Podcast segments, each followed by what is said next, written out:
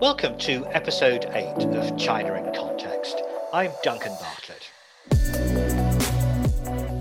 Now, this week I want to start our podcast with some words by China's President Xi Jinping. Here they are. We must concentrate our efforts on bettering our own affairs, continually broadening our comprehensive national power, improving the lives of our people, building a socialism that is superior to capitalism, and laying the foundation for a future where we will win the initiative and have the dominant position. So, the word which we're going to concentrate on today in relation to China is superior. What does it mean for China and what does it mean for the world? We're joined once again by George Magnus, one of our regular commentators, who's a research associate at the SOAS China Centre, University of London, and the author of the book Red Flags Xi's China in Jeopardy. Welcome back, George. Thank you. So, what do you make of the way in which President Xi speaks of building a socialism that's superior to capitalism? Well, I don't think there's any doubt or equivocation in that uh, the way that he's kind of described this. I mean, the the quotation I think is comes from a speech that he made um, to the um, 19th Party Congress, if I'm not mistaken. But uh, whenever it was, um, that kind of spirit really of, of, of struggle, I think is something that has come out uh, a lot in the rhetoric uh, from, from the president and, and from others. Um, and I think they they do see themselves actually as in a struggle with the United States, a long-term struggle, in which I think China would, or the Chinese Communist Party, would likes to think that its system will emerge as not just the equal of the United States, but actually dominant. Um, and uh, China is kind of discussing really the plans to become what they call a moderately successful socialist economy by 2035. Uh, by which time they hope to have obviously increased their income per head uh, by a significant amount again.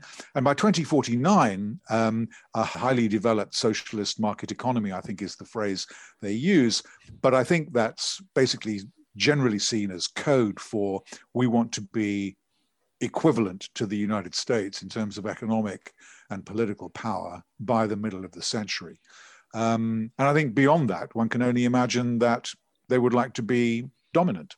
But it's inevitable, though, isn't it, that as China grows and opens up to the world and becomes more involved in international trade, that its influence will increase. All countries want their influence to increase, don't they?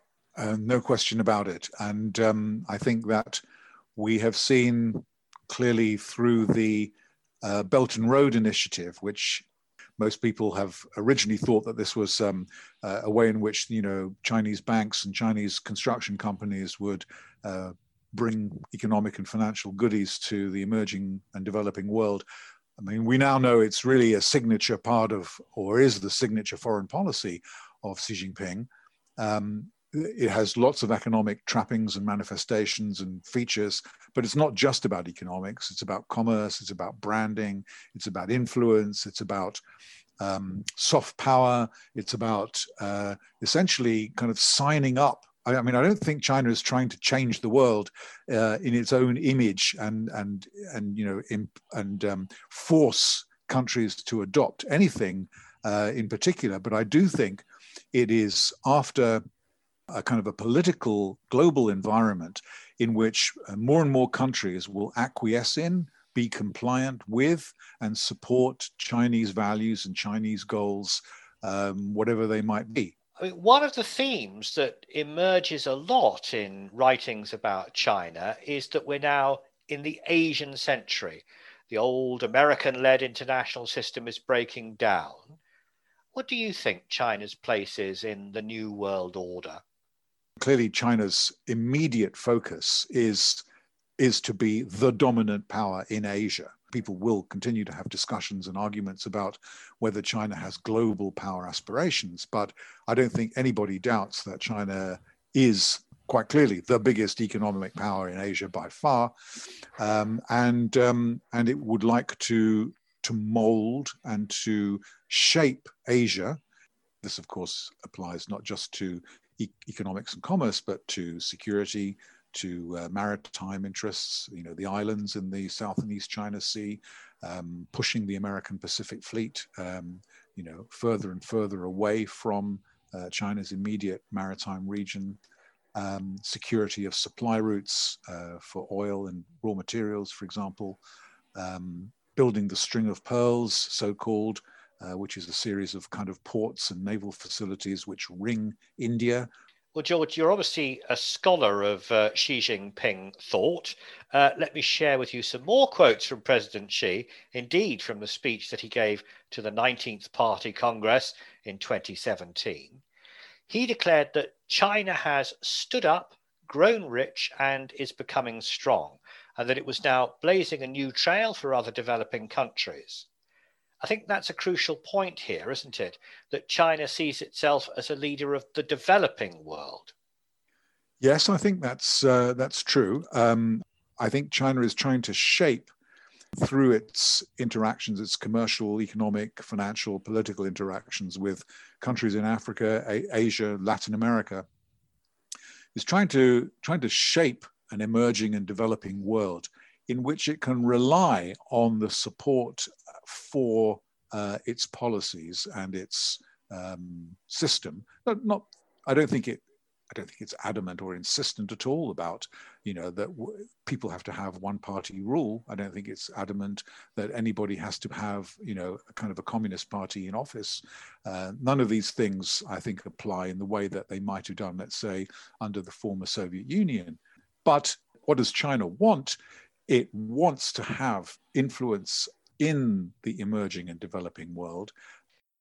When it comes to the rivalry between the US and China, you wrote recently that America's economic security derives from the strength and structure of its economy and its financial system. Do you think that strength is in any way diminished in recent years? Unquestionably. I mean, I think um, there are some things that have been going on for quite some time. So, neglect of infrastructure, sitting on its laurels, you know, I mean, obviously the 80s and the 90s were a kind of a, a, a good time for the United States in terms of its economy. Uh, information communications technologies were basically spawning, um, you know, changes and um, uh, all sorts of things which um, have now become kind of commonplace. But I think um, the 2000s uh, were kind of a, a, decade of complacency, and uh, obviously the crash, the crash that happened in 2008, 2009 was was a, a serious body blow. Um, to the reputation of its model of you know deregulation, of finance, uh, cowboy finance, and um, and then of course, well, Trump, I would say, I mean, we all well, we, we, may remember the Trump administration for all sorts of things, um, but um, but one of them at least really was, um, you know, continued neglect of American economic leadership, uh, not just uh, in the world but also at home, uh, and then of course the pandemic. Um, now, the pandemic, one hopes, you know, these are terrible economic and human costs that people are paying, but um, one imagines that uh, these are recoverable uh, from, if you see what I mean, certainly over a, a, reasonable period of time. And I think the American economy will bounce back in 2021, 2022. Um, partly under the stimulus bill that uh, President Biden has signed, and partly because the next uh, next up, so to speak, is an infrastructure program, which is uh, long overdue. Um, so I think that the Biden administration is um, certainly is going to try and uh, claw its way back from having kind of fallen off this pedestal. Now, George, there's already one area where China is already a world number one manufacturing. It's been the world's leading manufacturer since 2010. Yet, despite all the progress, you might classify it as being big but not strong you could and actually it's not just uh, maybe you and, and me that would might say that um, but actually um, at the at a sort of an, an offline meeting so to speak of the national people's congress that took place at the beginning of march of 2021 um, the former industry minister who um, stepped down from his role in august of 2020 uh, Miao Wei uh, basically was kind of quoted in the Chinese press as saying that uh, you know we're a big manufacturing company, but we're 30 years away from becoming an industrial superpower. And I thought that was kind of an interesting comment for an industry minister, any minister, but particularly an industry minister to make. And you know, without being facetious, I mean, I think what he was basically getting at is that China is a big manufacturing superpower. No, no question at all about its size or about its role in uh, supply chains worldwide. But uh, what China does within the manufacturing space is not always world class. So we've seen a trend, haven't we, of the growth in China's service sector. Indeed, it's overtaken manufacturing as the nation's main economic force. Uh, the figures that I looked at showed that 54% of economic output last year came from the services sector and just about 37, 38% from manufacturing. Do you think China is prepared to take a global dominant position in the services sector? I don't think it's realistic at this juncture um, because the service producing industries in China are still quite closed. Um, to competition, uh, both internally and from uh, foreign uh, firms as well.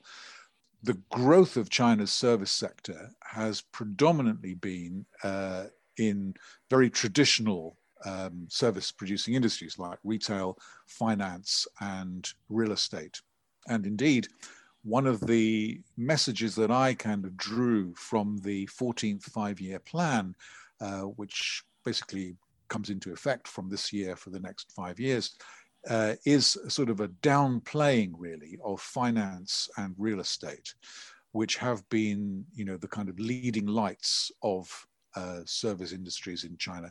And I think the reason for this is because I think the Chinese government probably is quite concerned about um, egregious risk taking in finance, which they have certainly tried to clamp down on since 2017, but which they still worry a lot about. I mean, it's quite difficult to control this um, when you're continuing to create a lot of credit and debt, which China is. But I think they are quite keen to clip the wings of the finance industry, while at the same time uh, they're very conscious too about um, the the role that real estate plays in China. I mean, we hear all the time the Chinese leaders talking about, you know, apartments are for living in, not for speculating. I, I, suspect that service producing industries as a share of the economy will continue to rise because I suspect that investment in manufacturing will not be as robust in the future as it has been. So there's a kind of a mathematical reason why this will happen. So, given all that we've talked about, do you think it's now inevitable that China follows its destiny to become a bigger economy, a greater global influence, and a role model? I'm fairly certain, and I think most people probably are, that these are precisely the goals that China has set itself. It, wants to become a bigger economy, a richer economy, rich economy. Um, it wants to be a global leader and uh, and a role model, as you say. Um, the question really is, don't we all? We all want to do this. And in the kind of political economy world, the question we have to ask ourselves always is what's the program? How do you propose to do that? And is it realistic? The issue is really is what's the what's the program? What's the beef? How you, how do you intend to validate those strategies and those goals? What are you going to do that's different to to, to realize. So, you know, what this fundamentally is all about really is about productivity. How do you get smarter? How do you get the productivity from um, getting more bang for your buck by having, you know, better quality workers, higher educated and more skilled uh, employees? How do you use investment and um, create um, you know, ubiquitous ways of spreading technology through our economy. And it's, it's one thing to send, you know, a spacecraft to the moon or to Mars, but actually, if you don't really get the boring bits of your economy to function in a very kind of productive way, then that sort of scientific and engineering accomplishment is uh, is is not to be sneezed at. But it doesn't really have the kind of knock-on effects you want, and that's when we come down to institutions, you know, legal institutions, competition, regulatory, education institutions. And um, here I think China has it all still to prove. George, thank you. That's George Magnus, author of Red Flags Why Xi's China is in Jeopardy. And you can find out more about the SOAS China Institute. The website is SOAS, that's S O A S dot ac.uk. Alternatively, you can type SOAS China Institute into a search engine and it should pop up straight away. But until next time, that's all from us here at the China in Context podcast team.